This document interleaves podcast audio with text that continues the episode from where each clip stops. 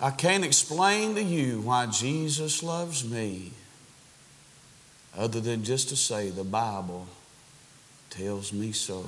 Amen. Amen. Well, it's been one of them days.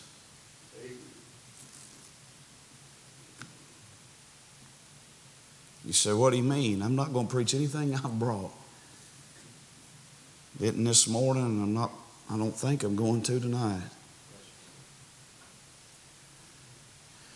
Just throw something at you real quick and see if it sticks.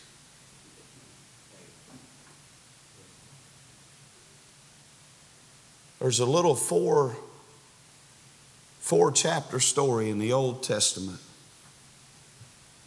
Little book. Short on chapters, long on content.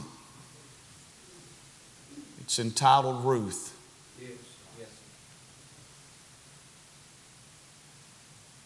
When you turn to the book of Ruth and you begin to read about her life, you'll find out that Ruth's story starts out very bleak.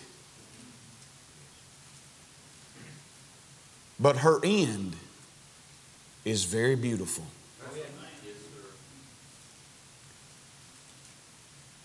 And you may have a lot of bleakness in your life, but if you ever want to turn out beautiful, there's going to have to be a Boaz situation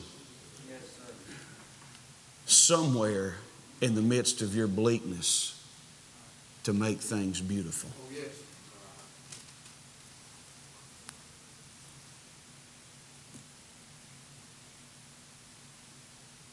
We talk a lot about those around us who are backslid. Make a statement, you may not agree with it. Dr. Gregory's here.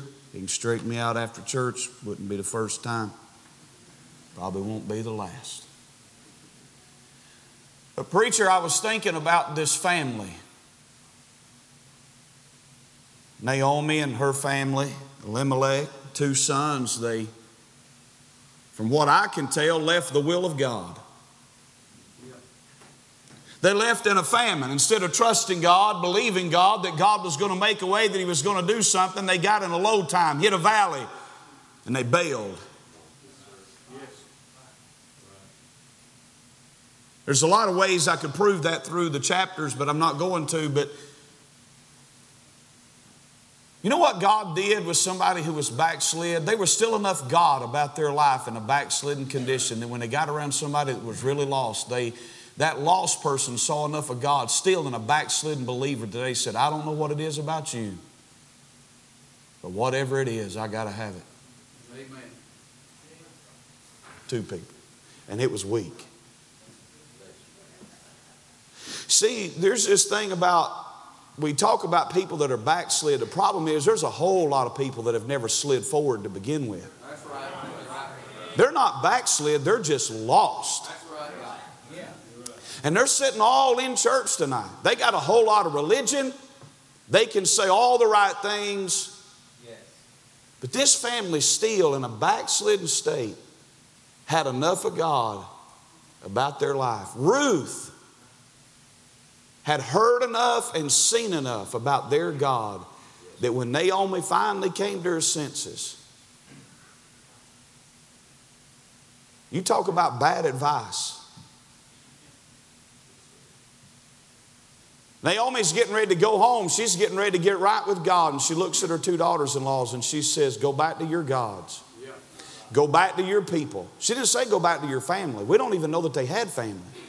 She said, Go back to your gods. Go back to your people. Go back to that old life. Bad advice.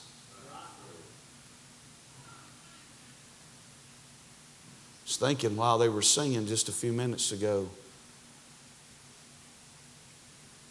I was wondering, even in my own heart and life, about my commitment to Christ.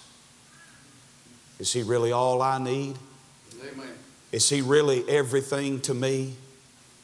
Oh, we sing it and we, we'd shout if somebody was singing it or preaching it. But what about tonight in your bedroom? Amen. What about tonight at home? What about tomorrow on the job? What, around, what about around the other crowd that's not assembled here that you have to live around and work around and be around? Does he still mean as much? How committed are we to Christ? How much do we really want Him, love Him, need Him, depend on Him? Amen. She said, Go back to your people, go back to your gods. Both girls are standing there. And the Bible said of the first one, Orpah, the Bible said that she kissed her mother in law. Sign of affection. She's weeping. Both girls are weeping, and she kisses her.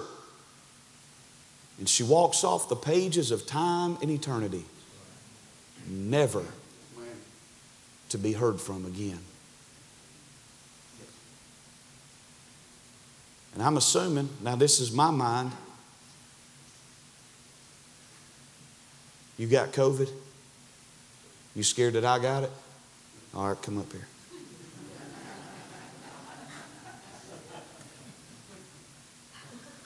Where's your mom and dad at? Y'all okay? Okay.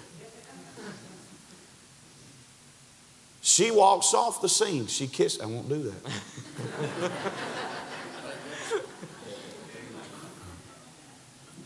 They're crying. She kisses her and walks off the scene. And I'm assuming Naomi thinks that she can be on her way because she looks around and Ruth's nowhere to be found. She can't see her. She goes to take a step, though.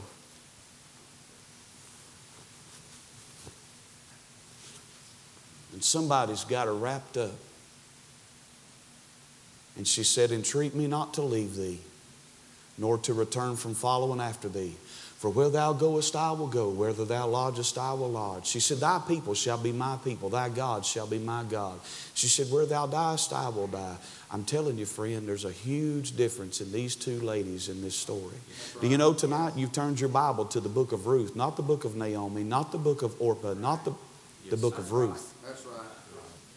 And Ruth has a very bleak beginning, but she has a very beautiful end. She is a Gentile. She doesn't belong where Naomi is going. She has no place there. But she's committed. Amen. She makes this journey with her mother in law to a place she's never been, to a people she's never known. Her life is fixing to be changed, and really, to be honest with you, she doesn't know to what extent, but everything's fixing to change for her. You see, tonight you have a choice. You can either kiss it all goodbye, or you can hold on and wait on God to do something so eternal in your life. So different, so eternal. Something that nobody ever saw coming. Or you can cash it all in tonight. Walk off the scene, never to be heard from again.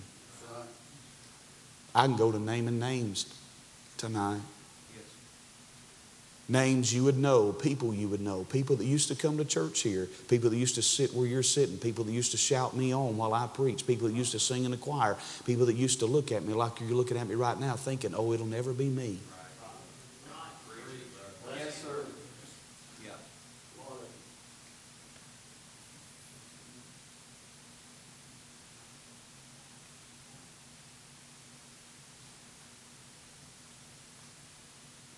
Committed.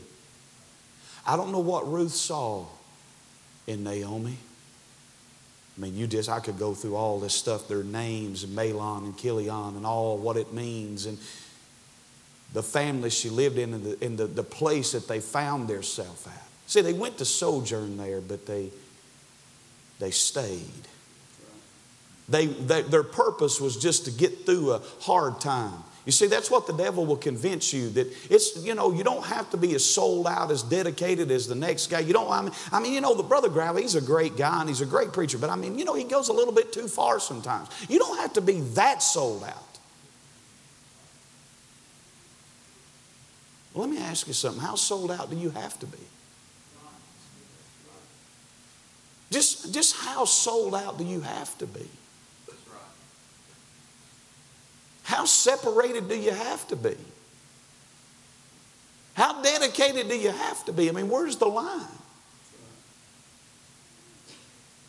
As I promise you, you loosen up today, you loosen that grip today, it'll be looser tomorrow, it'll get looser next week, it'll be looser next month, and by next year, it might be so loose we can't even find you anymore.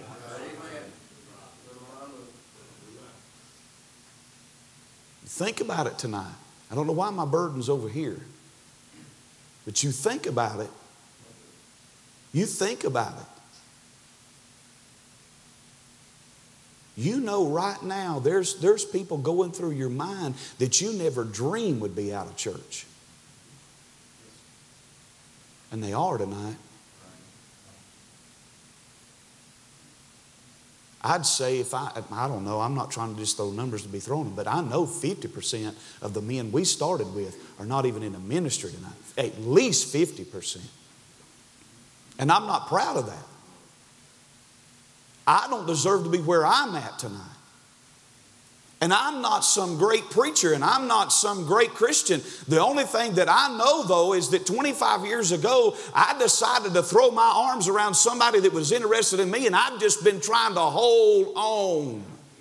Now, don't take that, Ryan. No, I'm not holding on to him. He's holding on. You're missing the point. She saw something, something in Naomi, and she said, There is no way I can go back there if you're going to where I think you're going. There is no way I can go back to that life. You see, she was raised in Moab. Moab is God's washpot. Can I ask y'all something tonight? What in the world do you want? What in the world is this world offering you that is so appealing to you? You say, but preacher, you don't. Yes, I do understand. If anybody understands, I understand. You think your preacher don't understand? You think he's always had a, a tie and a suit and a King James Bible? Y'all not listening to his testimony. It's a miracle of God he's sitting here tonight. He is a statistic. I am a statistic. The statistics say that I am not going to make it.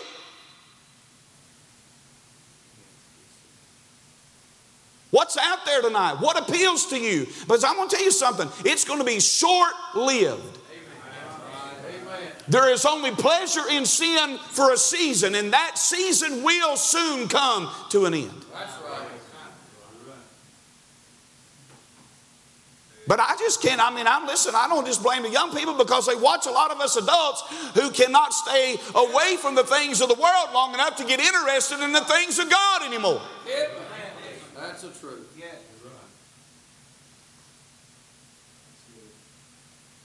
The first time I met Brother Steve Gregory was in the Quality Buy supermarket in Tunnel Hill, Georgia. I was walking around, I, I guess we, I don't know, me and his boy had run into each other at the front door, I guess, and he said, Hey, he said, I want you to meet my dad. He's in here. So I went to meet him. He introduced me and told me who, and he stuck his hand. And here's what he said He said, Steve Gregory, Rock of Ages Prison Ministry. He said, You, sir, could be the next great Rock of Ages prison missionary. He said, I sure would. And so, I mean, I didn't know what to say. I didn't know what I said. You, you, sure, yeah. I mean, I guess I'm interested. Maybe it's well. I, yes. Do you know what? I, you know what? I mean, as a young, young, young preacher, you know what I saw in him? He was fired up about God and about what God wanted him to do. He was so fired up about it, he wanted me to get in on it.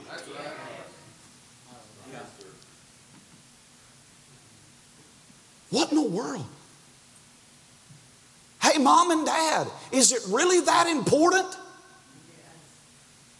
That whatever, whatever it is in your life, Naomi said, go back to your gods and go. I'm going to tell you something. There's people sitting in here tonight. You used to be on fire. You used to shout. You used to run the aisles. It used to mean something to you to come to church, but now it's routine. It's just normal. You've not said amen in a hundred years. You, I mean, you've not gotten with a preacher. You know he's preaching your row, but you won't say amen. You won't come to an altar. You're sitting there stiff as a board.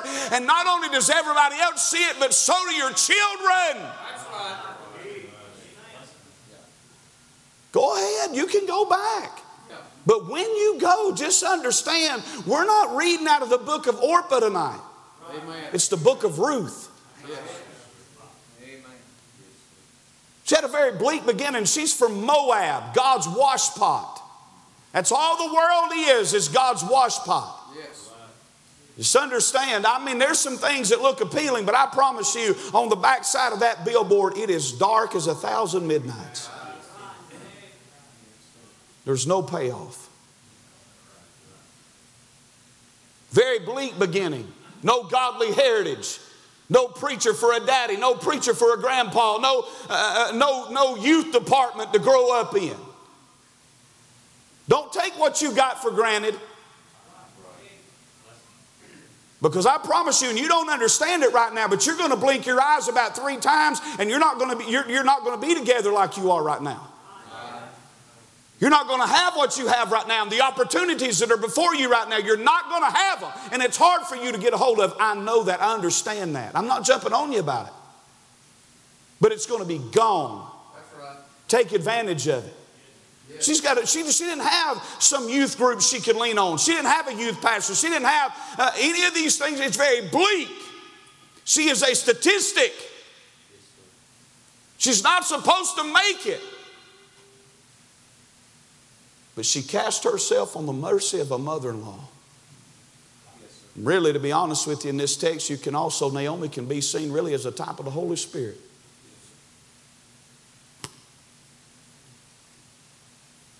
You know what really makes the difference in Ruth's life? Read it later when you get home. I'm, I'm, this may not make a bit of sense. I'm just telling you what God's telling me to tell you while I'm telling you. Ten times. Ten times in chapter number two. You know whose name you find? Boaz. Boaz. Ten times in chapter number two. You say, why? What? Listen, and Naomi had a kinsman of her husband's, a mighty man of wealth of the family of Elimelech, and his name was Boaz. Yes. Ruth had never met Boaz. She might have heard about him somewhere in stories and, and in family conversation, but she's never met him. She wouldn't know him if she met him in the middle of the road. But 10 times in chapter number 2, you find his name. You know what the number 10 is in Scripture? It's the number of testimony. When we get introduced to Boaz in the book of Ruth, in chapter number 2, you find out that the only testimony that Ruth has is found in a near kinsman by the name of Boaz. And the only testimony that you and I have that is worth anything tonight is found in a near kinsman by the name of Jesus Christ, our heavenly Boaz. None of us tonight are anything outside of Him. Was talking to Miss Kate this morning after church. And I tell, can I, I- I'm gonna guess I'm telling anything you probably hadn't told or he hadn't told when he was preaching. But when, when I resigned in Dalton and, and I still had some of the old books and things, and of course they, that whole thing turned into a Spanish work there, and so I still had some of the old minutes. I got to going through those minutes, and back when the church started, it has everybody's name where the church started, Brother Pendergrass, and had all that. You've read them, I'm sure.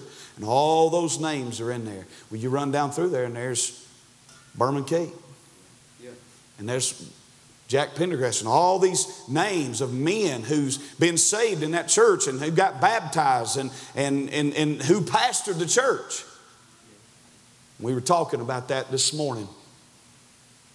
Miss Kate told me, she said, everybody was shocked. Berman got, and I say that respectfully, I don't, Brother Cape got saved. Amen. She said they were even greater shocked because he joined a Baptist church.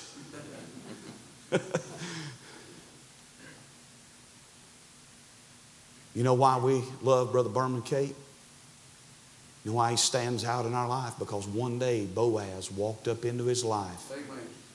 His testimony was tied into Boaz. You wouldn't have wanted to know me outside of me knowing him. From everything I hear, Miss Cape, I don't know that we'd have wanted to know Brother Cape outside of, know, outside of him knowing him. You see, there's nothing good about you and me tonight. Nothing good. But I'm going to tell you what Boaz can do. Let me tell you what Boaz can do for your life. If you'll just commit your life to Boaz, you'll just give yourself to him, you'll let him be the testimony of your life. You ever read Matthew chapter number one? Matthew chapter number one. Whose lineage are we reading there? We're reading the lineage of the Lord Jesus Christ. Do you know there's four women mentioned in that lineage? Four. Women are hardly ever mentioned in genealogy. But here in Matthew chapter number one, we have the genealogy of the Lord Jesus Christ. His lineage is here, and we're reading it, and four women are there. And do you know the name of one of those women? Who had a very bleak beginning? Yes. She was a statistic. She wasn't supposed to make it. There was a lot of trash. There was a lot of sin. There was a lot of world in her life, and she wasn't supposed to be anything or anybody. And here she is in the genealogy of the Lord Jesus. Do you know, do you realize? Do you realize that Ruth is the great grandmother of King David? Amen. The great grandmother of King David. Do you know that she gave birth to a young man by the name of Obed? Do you know what Obed means? It means servant who worships. Ruth did, in her beginning, she didn't know anything about worship. She didn't know anything about serving God. She didn't know anything about the things of God, period. And she has a son, and they name him Obed, his servant who worships. And then she becomes the great grandmother of King David. But not only that, when you flip the New Testament over and you read about our lovely Lord Jesus Christ, there she is again.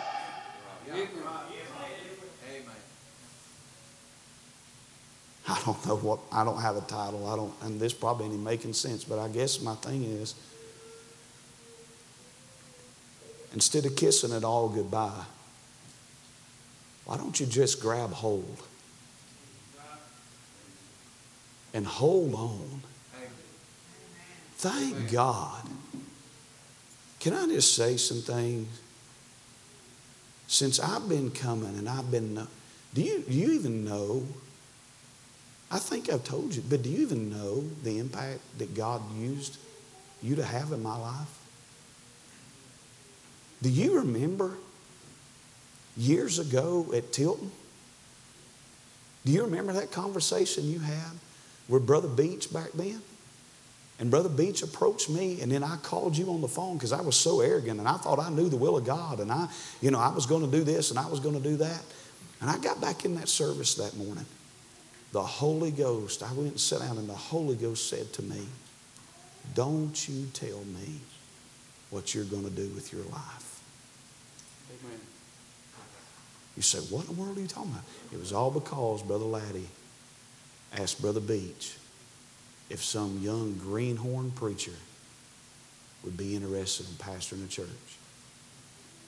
And I said, Oh no. I had plans, things I thought I was going to do. And I never have been your pastor, but I feel like I've been your friend. Amen. And we've shared some good times together, but it was that day that God birthed a desire in my heart to pastor, and that's what I've been doing ever since. What I was going to say is this a lot of preachers are told, and he said it about me this morning, I appreciate it, but I just appreciate the fact you've never changed. Amen. That's right. All these years, you've never changed. You've had opportunity to change, maybe reasons to change. You've never changed.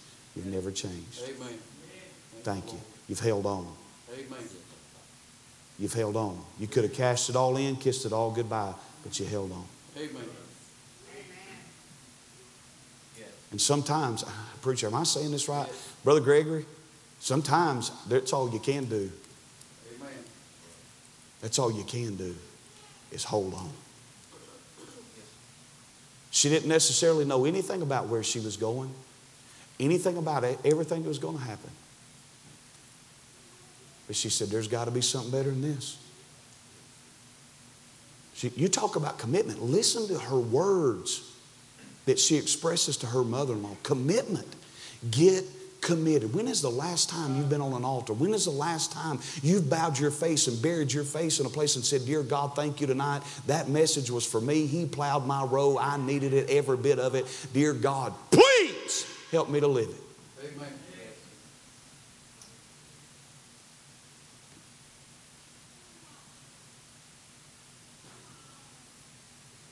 I have got, I, there, you, if they were here tonight, you could ask them. I ain't lying. There have been times I've had to go get my children. Now that they've gotten up and they've sit, you know, sitting like y'all are sitting, I've had to go get them. Sitting with their buddies, sitting with their besties. Is that what y'all say? I don't buddies, besties. I've had to go get my children, carry them to an altar, and ask them to forgive me. Amen. Why? Because I got cold. That's it. That's good preaching too. Because I backed up. I let up. I wasn't as committed as I once was. Fired up, sold out, separated, dedicated. Yes. Let me say that word again separated. Amen. Yes.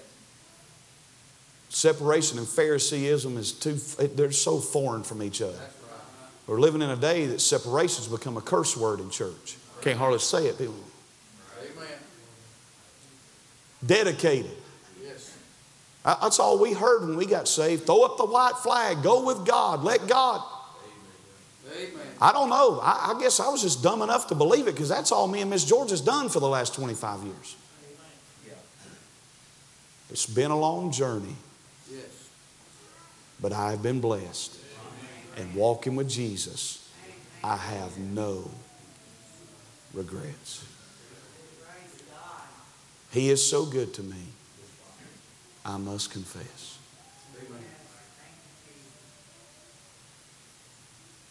Sell out. Go all the way. Throw your arms around God and don't turn loose.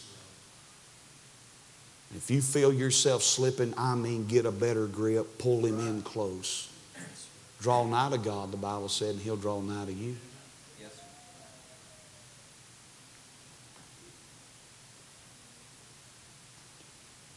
You see, you're beginning, Jeremiah, you're like my kids. And it'd be real easy for a lot of y'all to just let this thing be nothing to you because it's all you've ever known. And see, it's you that really have the great opportunity. Your kind. Don't have my scars. You don't know the things of this world. You've been protected from things, saved at a young age, brought up in this thing. Don't change. That's right. Sell out, stay sold out, stay separated, stay dedicated, stay on fire. Amen. It's not something just for teenagers and young people in youth meetings. If y'all want to tonight, these three rows can go to the back and y'all send me some people up here. Y'all know that there's some older folks that need this kind of preaching.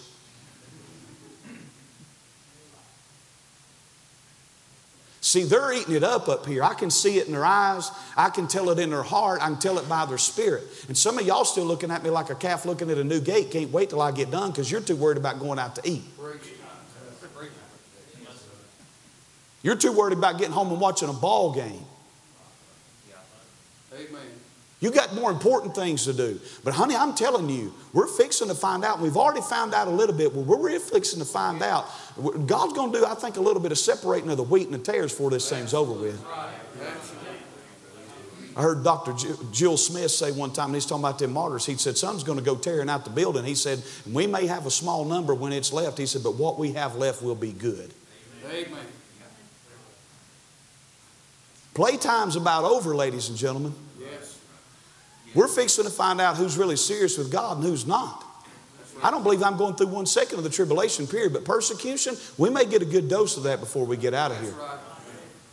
We have been blessed in this nation. We don't know what persecution is.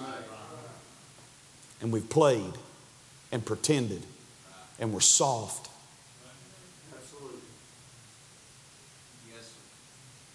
You can either kiss it all goodbye or you can throw the- your arms around the God of heaven, the will of God for your life, the things of God, and hold on and let God do something that you never dreamed He could possibly do through your life. Who could have dreamed it? How could Ruth, when she was standing there in Moab, getting ready to leave, how could she have ever dreamed she would be mentioned in Matthew chapter number one in the lineage and genealogy of the Lord Jesus Christ?